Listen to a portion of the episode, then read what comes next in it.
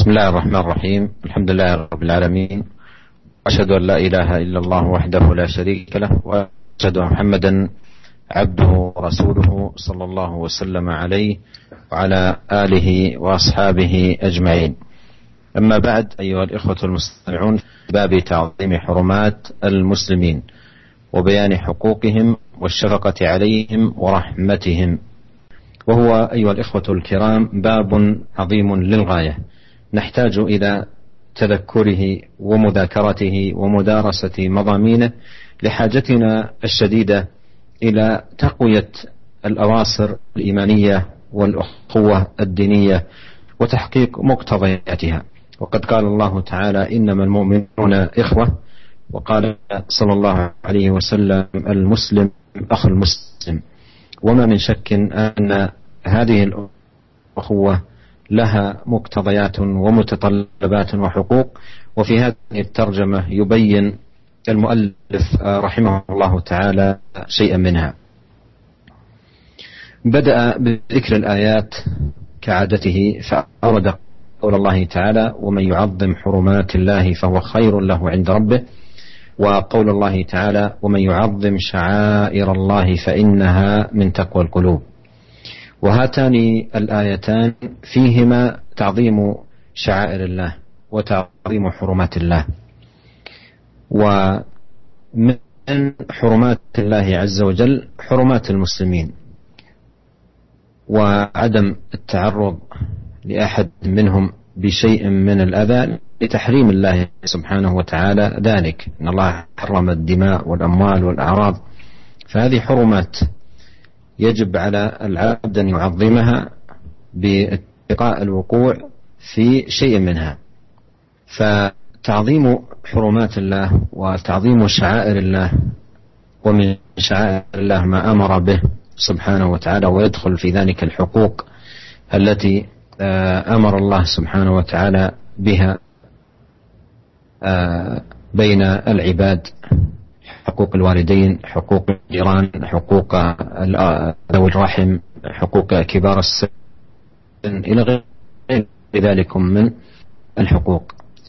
فمن عظم شعائر الله فإنها من تقوى القلوب أي أمارة على استقامة القلب ولزومه لتقوى الله سبحانه وتعالى لأن تقوى الله هي فعل ما أمر واجتناب ما نهى عنه تبارك وتعالى وزجر. ثم أورد قول الله سبحانه وتعالى واخفض جناحك للمؤمنين. وخفض الجناح يكون بالتواضع ولين الجانب واللطف في القول والإحسان في المعاملة والبعد عن الفظاظة والقسوة والغلظة. فهذا كله داخل تحت خفض الجناح للمؤمنين. ثم ختم الآيات بقول الله تعالى من قتل نفسا بغير نفس أو فساد في الأرض فكأنما قتل الناس جميعا ومن أحياها فكأنما أحيا الناس جميعا. وهذه الآية فيها قاعدة جامعة عظيمة في هذا الباب ألا وهي أن الإحسان إلى الناس ومعاملتهم بالمعاملة الطيبة هو من تحقيق الأخوة والرابطة آه، الدينية لأن المسلمين كالجسد الواحد. فمن آذى واحدا منهم فكأنما آذاهم ومن أحسن إلى واحد منهم فكأنما أحسن إليهم أجمعين. وسيأتي آه، الحديث المؤمن للمؤمن كالبنيان يشد آه، بعضه بعضا. بسم الله Bismillahirrahmanirrahim. Alhamdulillah segala puji bagi Allah Subhanahu wa taala. Rabbul alamin Rabb semesta alam Aku bersaksi bahwasanya tidak ada sesembahan yang berhak disembah kecuali Allah. Tidak ada sekutu baginya dan aku bersaksi bahwasanya Muhammad adalah hamba dan juga utusannya. Semoga Allah taala memberikan salawat dan salam kepada beliau dan juga keluarga beliau dan juga sahabat-sahabat beliau sampai akhir zaman.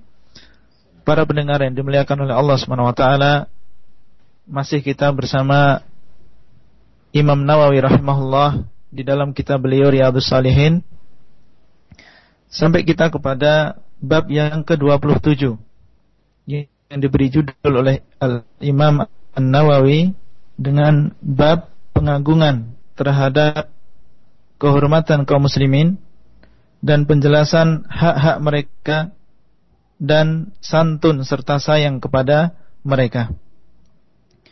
Bab ini adalah bab yang sangat agung dan kita sebagai orang Islam sangat membutuhkan sangat butuh untuk bermudzakarah, mengulang-ulang terus tentang makna al-ukhuwah, tentang makna dari persaudaraan di antara kita sesama kaum muslimin. Allah Subhanahu wa taala berfirman di dalam Al-Qur'an, "Innamal mu'minuna ikhwah." Sesungguhnya orang-orang yang beriman adalah bersaudara. Dan Rasulullah SAW bersabda, "Al-muslim akul muslim." Orang Islam itu adalah saudara orang Islam yang yang lain. Oleh karena itu, persaudaraan di antara kita ini memiliki hak-hak. Ya, di sana ada hak-hak yang harus kita tunaikan kepada saudara kita yang lain. Dan seperti biasanya di sini Al Imam An Nawawi memulai e, terjemah beliau dengan menyebutkan ayat-ayat dari Al Quran Al Karim. Ayat yang pertama adalah firman Allah Subhanahu Wa Taala, "Wa man yu'azzim hurumatillah, fahuwa khairul lahu 'inda rabbih."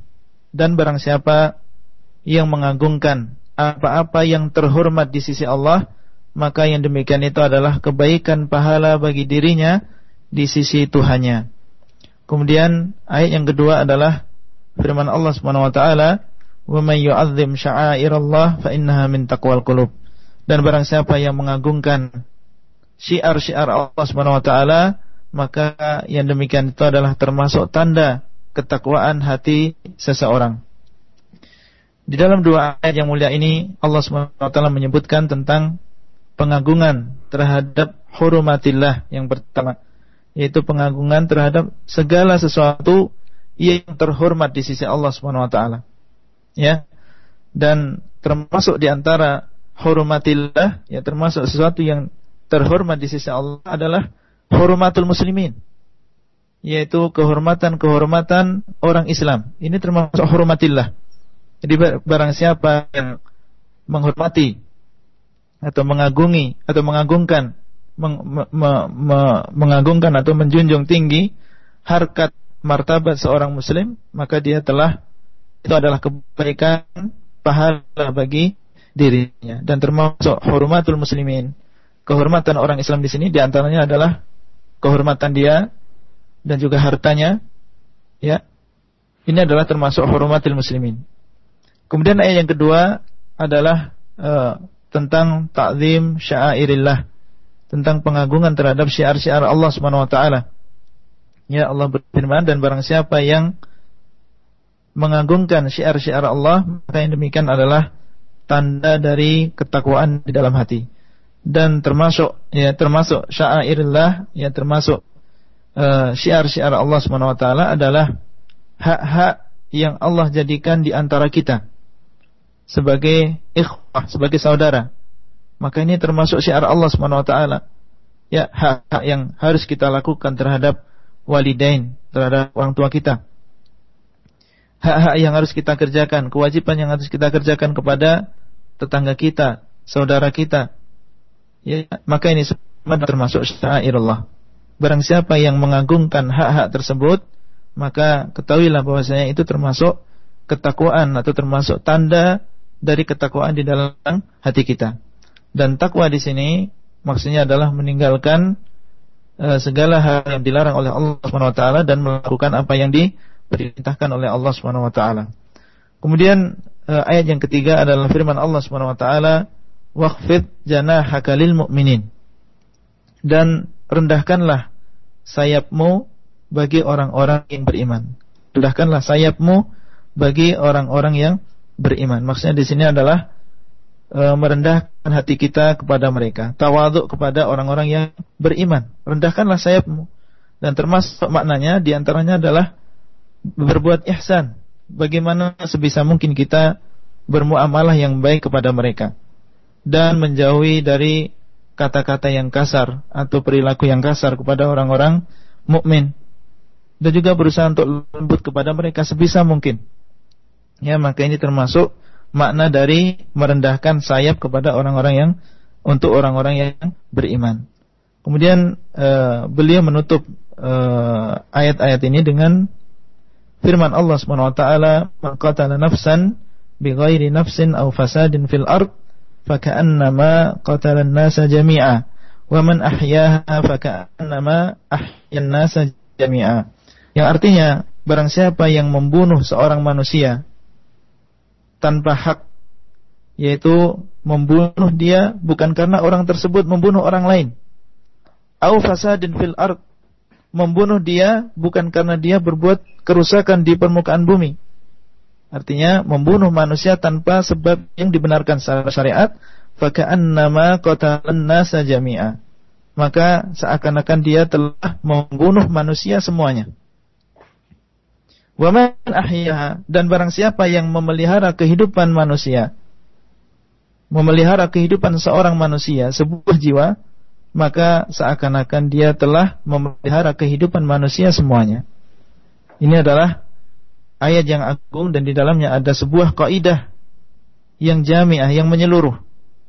Yaitu apa? Yaitu bahasanya seseorang diperintahkan untuk berbuat baik kepada manusia dengan muamalah yang baik.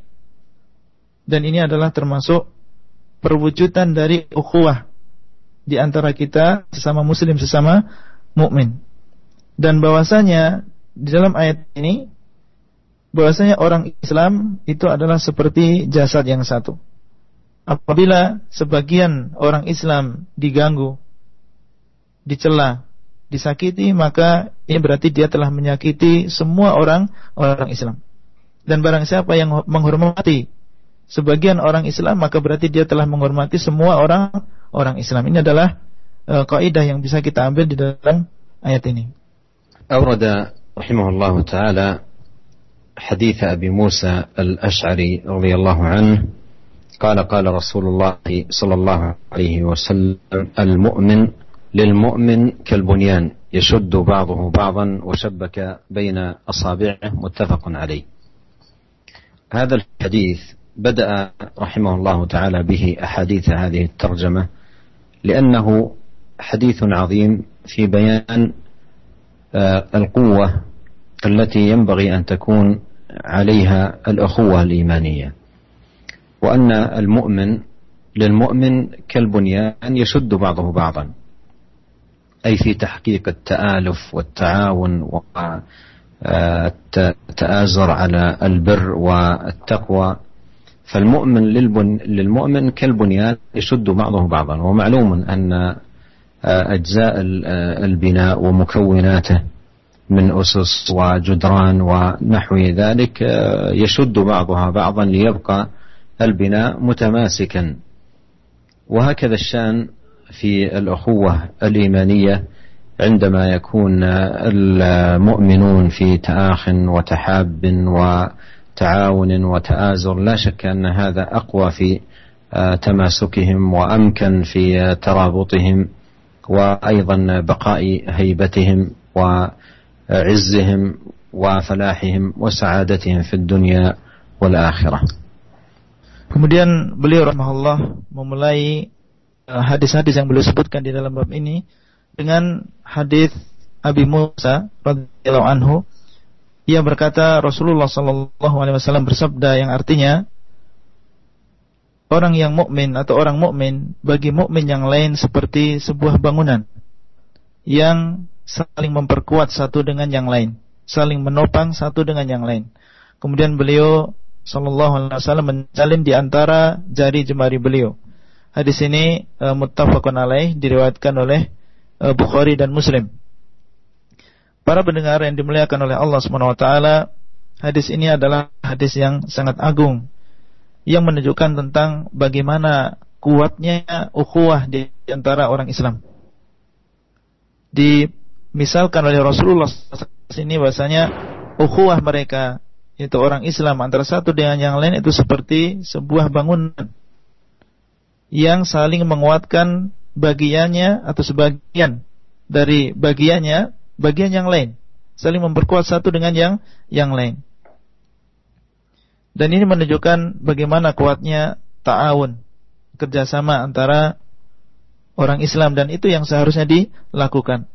Dan juga ta'atuf, saling mencintai di antara mereka, saling merasakan di antara mereka hendaklah seperti bunyan, hendaklah seperti bangunan yang saling menguatkan satu dengan yang yang lain. Kita tahu bahasanya bangunan ini terdiri dari pondasi, ya, genteng, ya, kemudian dinding. Ini satu yang lain, satu dengan yang lain saling membutuhkan. Saling menguatkan. Tidak bisa berdiri sendiri. Maka hendaklah ukhuwah di antara kita itu seperti itu. Ya, seperti bangunan, saling menguatkan satu dengan yang yang lain sehingga uh, kewibawaan izzah bagi orang Islam ini tetap terjaga uh, di dunia dan di akhirat dan mereka mendapatkan kesuksesan ya dengan ta'awun ini dengan ukhuwah ini di dunia maupun di di akhirat. ثم أورد حديث أبي موسى الأشعري رضي الله عنه قال قال رسول الله صلى الله عليه وسلم من مر في شيء من مساجدنا أو أسواقنا ومعه نبل فليمسك أو ليقبض على نصالها بكفه أن يصيب أحدا من المسلمين منها بشيء متفق عليه. والنبل هو السهم السهام التي يرمى بها. والنصال حديدة الرمح وحديدة السهم. وقد بين عليه الصلاة والسلام في هذا الحديث أن من مر في شيء من المساجد أو الأسواق أو أماكن تجمع الناس وبيده آه، أو يحمل شيئا من النبل أن يحتاط احتياطا شديدا ألا يعرض أحدا منهم للأذى. ولا يختص هذا بالنبل بل كل شيء يخشى أن يؤذي فيه الناس. مثل من يدفع مثلا عربية أو مثلا يحمل أشياء فيها جوانب حادة وجارحة أو مثلا يسير مثلا في سيارته في طريق يكون فيه ناس لابد أن يمشي برفق شديد جدا لا, يت... لا, لا يؤذي أحدا من الناس. فكل هذا مما يدل على جمال هذا الدين وكماله وعظمته وأنه يراعي حرمات المسلمين مراعاة دقيقة جدا وألا يتعرض أي منهم لأي شيء من الأذى بل يحتاط الإنسان ويحترز ويأخذ بالأسباب بحيث أنه لا يعرض أحدا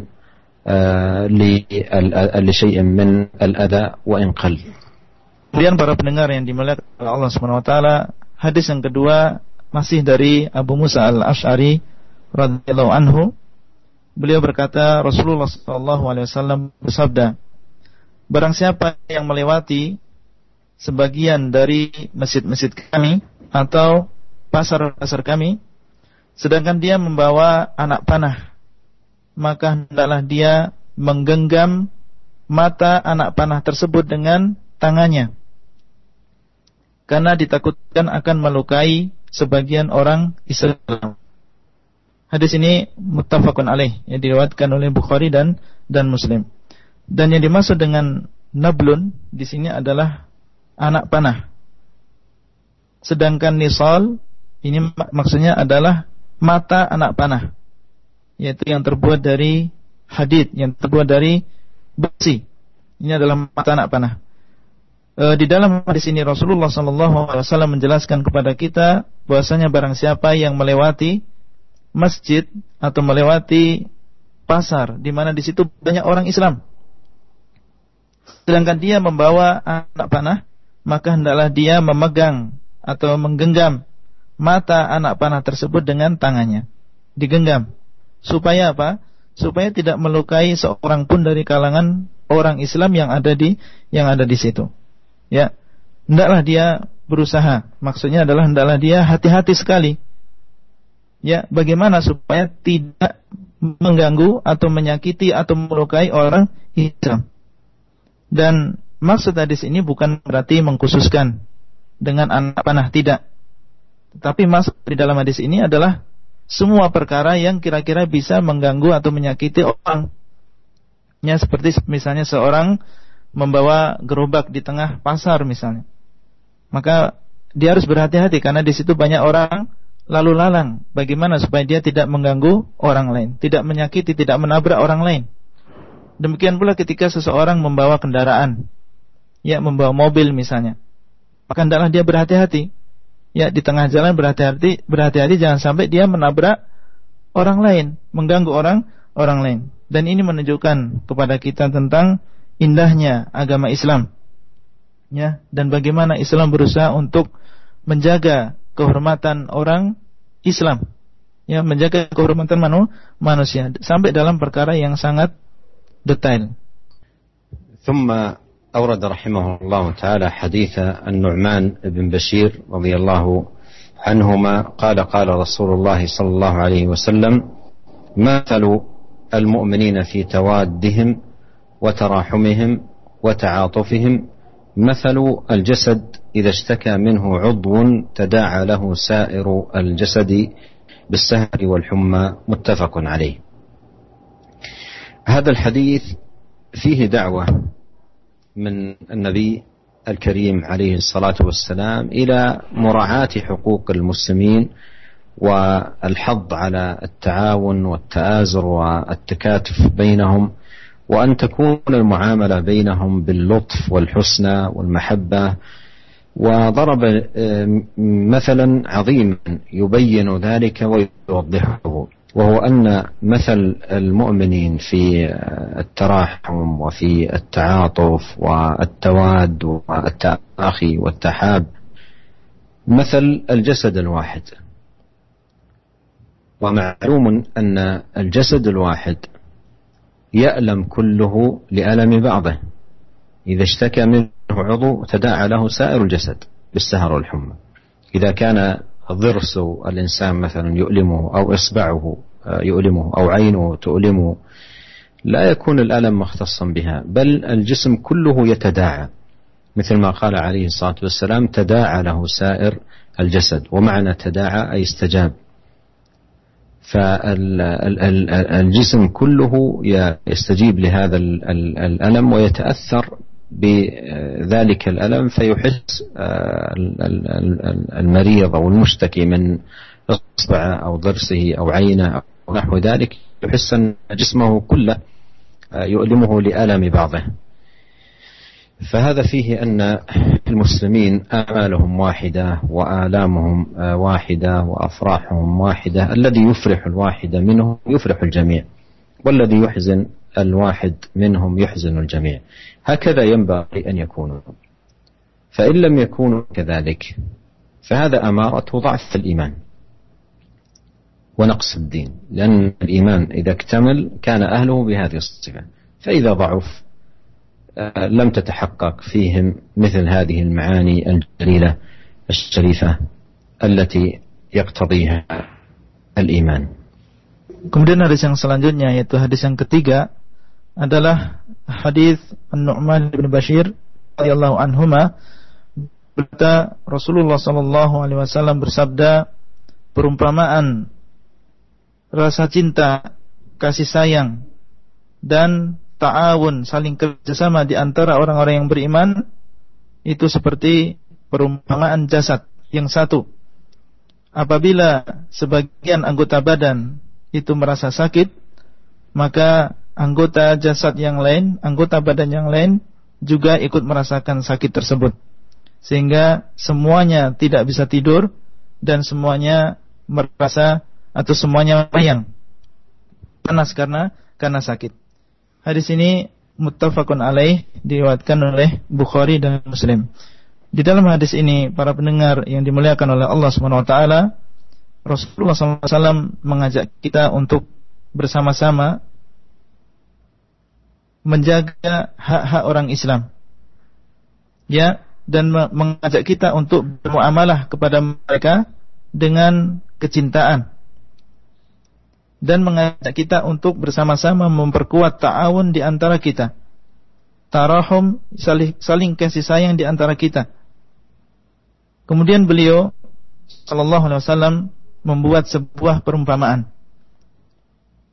bahwasanya kasih sayang dan rasa cinta serta ta'awun saling merasakan di antara kita orang-orang yang beriman ini diumpamakan seperti jasad yang satu. Kita tahu bahwasanya jasad yang satu ini apabila sebagian anggota jasad kita ini merasa sakit ya seperti misalnya sakit gigi atau sakit mata maka sakitnya tidak khusus anggota tersebut tidak khusus gigi kita, tidak khusus mata mata kita, akan tapi semua badan kita merasakan sakitnya. Ya oleh karena itu di sini Rasulullah SAW mengatakan tada alahu sairul jasad. Semua jasadnya merasakan, semuanya berpengaruh, semuanya terpengaruh dengan sakitnya sebagian anggota badan. Ya, ini menunjukkan bahwasanya orang-orang Islam ya kesusahan sebagian dari mereka adalah kesusahan bagi semuanya. Dan kebahagiaan sebagian mereka adalah kebahagiaan bagi bagi semuanya. Dan inilah yang seharusnya dilakukan. Ya, hendaklah kesusahan sebagian uh, kita orang-orang Islam ini kita juga merasakan kesusahannya. Dan apabila ada sebagian kita yang merasakan kebahagiaan, maka hendaklah kita sebagai orang Islam, orang beriman kita juga merasakan kebahagiaan di dia, ikut bergembira dengan kebahagiaan yang dia dapatkan. Apabila seorang muslim tidak merasakan yang demikian, ya, ketika orang lain susah dia tidak merasakan kesusahan, ketika orang lain bergembira dia tidak merasakan kegembiraannya, maka ini menunjukkan tentang dhaful iman. Yang menunjukkan tentang kelemahan iman iman dia. Jadi semakin sempurna ya keimanan seorang yang seorang mukmin maka dia akan merasakan perasaan tersebut tapi semakin lemah maka dia akan semakin lemah juga di dalam merasakan perasaan tersebut nah ثم أورد رحمه الله تعالى حديث أبي هريرة رضي الله عنه قال قال النبي صلى الله عليه وسلم الحسن ابن قبل قال قبل النبي صلى الله عليه وسلم الحسن ابن علي رضي الله عنهما وعنده الأقرع بن حابس. فقال الأقرع إن لي عشرة من الولد. ما قبلت منهم أحدا. فنظر إليه رسول الله صلى الله عليه وسلم فقال من لا يرحم لا يرحم. متفق عليه. هذا الحديث فيه أن من هذا الجانب الذي نتحدث عنه وهو مراعاة حرمات المسلمين والشفقة عليهم ومعاملتهم بالرحمة يتناول أيضا الصغار لطفا ورفقا ومعاملة بالحسنى. وذكر النبي عليه الصلاة والسلام في هذا قاعدة جامعة وهي من لا يرحم لا يرحم. وأيضا صح عنه آه، الراحمون يرحمهم الرحمن. فالذي يرحم آه، عباد الله يرحمه الله والذي لا يرحمهم لا يرحم. وهذا فيه حث عظيم على العناية بالرحمة ومعاملة الناس بالرحمة والرفق واللين مما يحقق معاني هذه آه، الأخوة. بأبهى حلة وأحسن وصف Kemudian hadis yang selanjutnya adalah hadis Abu Hurairah radhiyallahu anhu. Beliau berkata, suatu, suatu hari Rasulullah sallallahu alaihi wasallam mencium Hasan bin Ali radhiyallahu anhuma yaitu cucu beliau sallallahu alaihi wasallam sedangkan di dekat beliau ada seorang sahabat yang bernama Al-Aqra ibnu Habis. Ketika melihat pemandangan ini maka Al-Aqra berkata kepada Rasulullah SAW, sesungguhnya aku memiliki sepuluh orang anak tidak pernah sedikit pun atau tidak pernah sekalipun aku mencium salah seorang di antara mereka. Maka Rasulullah SAW pun memandangnya seraya berkata barang siapa yang tidak menyayangi maka dia tidak akan disayangi. Ya, hadis ini muttafaqun alaih diriwayatkan oleh Bukhari dan Muslim. Para pendengar yang dimuliakan oleh Allah Subhanahu wa taala dalam hadis ini atau di dalam terjemah ini ya Kembali Imam Nawawi membawakan kepada kita sebuah hadis yang agung ya yang berkaitan dengan pengagungan terhadap kehormatan orang Islam dan juga kasih sayang kepada mereka. Termasuk di sini kasih sayang kepada anak-anak kecil. Ya, hormat sigar. Ya, kehormatan anak-anak kecil. Ya, jadi kasih sayang di sini bukan hanya untuk orang besar saja, akan tetapi juga mencakup anak-anak kecil. Dan di sini eh, Rasulullah SAW menyebutkan sebuah kaidah yang jamiah yang menyeluruh. Yang beliau mengatakan, "Man la yarham la yurham." Barang siapa yang tidak sayang, maka dia tidak akan disayangi. Yang di dalam hadis yang lain, beliau sallallahu alaihi wasallam mengatakan, "Ar-rahimuna yarhamuhumur rahman." Orang-orang yang penyayang, maka dia akan disayangi oleh Ar-Rahman yaitu Allah taala. Jadi orang-orang yang penyayang kepada sesama, kepada manusia, maka dia pun akan disayangi oleh Allah taala. Oleh karena itu hadis ini ada dorongan ya, dorongan kepada kita kaum muslimin untuk memperhatikan masalah ini, yaitu kita saling menyayangi di antara kita sesama orang orang Islam sehingga kita bisa mewujudkan al-ukhuwah al-islamiyah. Ya, kita bisa mewujudkan al-ukhuwah persaudaraan sesama umat umat Islam. ثم أورد رحمه الله حديث عائشة رضي الله عنها قالت آه، قدم ناس من الأعراب على رسول الله صلى الله عليه وسلم فقالوا أتقبلون صبيانكم فقال نعم قالوا لكن والله ما نقبل. فقال رسول الله صلى الله عليه وسلم أو أملك إن كان الله نزع من قلوبكم الرحمة متفق عليه. ثم أورد حديث جرير بن عبد الله رضي الله عنه قال قال رسول الله صلى الله عليه وسلم من لا يرحم الناس لا يرحمه الله متفق عليه. في هذا أن تقبيل الصبيان يعد من الشفقة عليهم والرحمة بهم. وأن الإنسان إذا لم يكن في قلبه رحمة لا تتحقق منه هذه الشفقة ولا يتحقق منه هذا الإحسان في تجاه الصبيان. ولهذا قال النبي عليه الصلاة والسلام وأملك إن كان الله نزع من قلوبكم الرحمة بمعنى أن من كان في قلبه رحمة فإنه يقبل صبيانه ويلاطفهم ويؤانسهم بخلاف الفظ الغليظ فإنه لا يقبل صبيانه بل يعاملهم بالرعونة والشدة والقسوة. فإذا من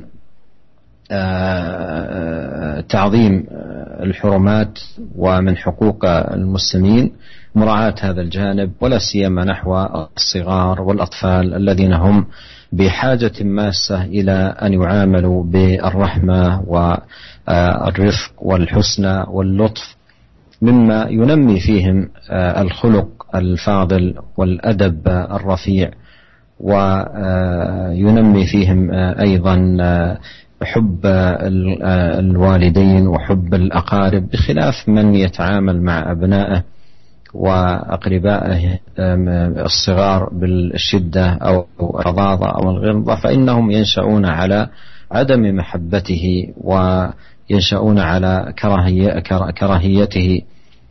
فهذا جانب عظيم. والنبي صلى الله عليه وسلم قال قولا جامعا في هذا الباب من لا يرحم الناس لا يرحمه الله. وهذا فيه تنبيه على أن معاملة الإنسان للآخرين بالرحمة يكون مقصده الأساس أن يفوز برحمة الله له فهي الغنيمة العظمى. والربح العظيم.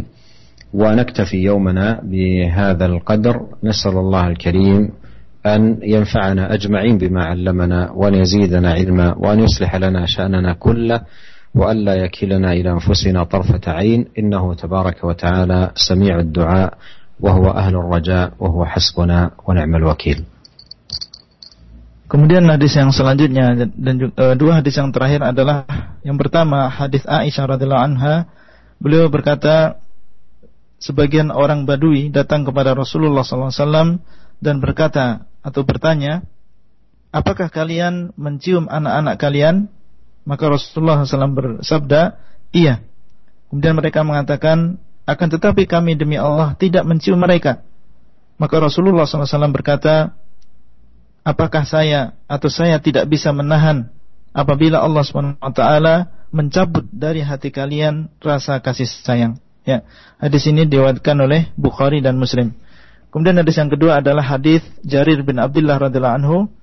Beliau berkata Rasulullah SAW bersabda, barang siapa yang tidak menyayangi manusia, maka dia tidak akan disayangi oleh Allah Subhanahu wa taala muttafaqun alaih. Para pendengar yang dimuliakan oleh Allah Subhanahu wa taala, Hadis ini yang pertama itu hadis Aisyah menunjukkan bahwasanya mencium anak kecil ini adalah termasuk syafaqah yang termasuk menunjukkan rahmat kita kepada mereka, kasih sayang kita kepada ke, kepada mereka. Jadi ini menunjukkan alamat bahwasanya seseorang itu memiliki kasih kasih sayang dan sebaliknya orang yang berbuat keras kepada anak kecil dan tidak mau mencium mereka mau uh, e, berbuat baik kepada mereka atau ber, berlaku kasar kepada mereka, maka ini menunjukkan sebaliknya bahwasanya di dalam hatinya ini tidak ada rahmat, tidak ada kasih, tidak ada kasih sayang. Dan e, di dalam hadis ini pula ya anjuran dan dorongan kepada kita semua untuk mengagungkan hurumatillah ya untuk meng mengagungkan kehormatan-kehormatan Allah di antaranya adalah kehormatan orang-orang orang-orang Islam. Ya termasuk di antaranya adalah e, menyayangi anak kecil di mana mereka sangat butuh di masa-masa itu dengan dengan kasih sayang. Dan perlu kita ketahui bahasanya kasih sayang kita kepada mereka ini bisa menumbuhkan akhlak yang baik di dalam hati mereka. Jadi kalau kita orang besar menyayangi mereka, maka mereka pun akan tumbuh sebagai orang yang penyayang. Akan menghormati orang tuanya, akan menghormati saudaranya. Akan tapi apabila kita sebaliknya, ya berbuat kasar kepada mereka, seringnya membentak, berbuat kasar kepada anak kecil, maka dia akan tumbuh sebagai orang yang kasar. Tidak punya rahmat. Ya, dia pun tidak akan menghormati orang tua, tidak akan menghormati saudara-saudaranya. Ya, oleh karena itu, di sini Rasulullah SAW ya, membuat sebuah kaidah man la yarham man lam man la yarhamin nas la yarhamu la yar la yarhamhullah Barang siapa yang tidak menyayangi manusia maka dia tidak akan disayangi oleh oleh Allah taala. Ini menunjukkan bahwasanya kita menyayangi orang lain, yang menyayangi anak kecil, menyayangi saudara kita, menyayangi orang tua kita, tujuan utamanya adalah untuk mendapatkan rahmat Allah. Ya, kita yang kita menyayangi mereka kenapa? Supaya kita disayangi oleh oleh Allah. Jadi bukan karena hanya sekedar maksud duniawi tidak. Kita menyayangi mereka supaya kita juga disayangi oleh Ar-Rahman. Itulah yang bisa kita sampaikan pada kesempatan kali ini.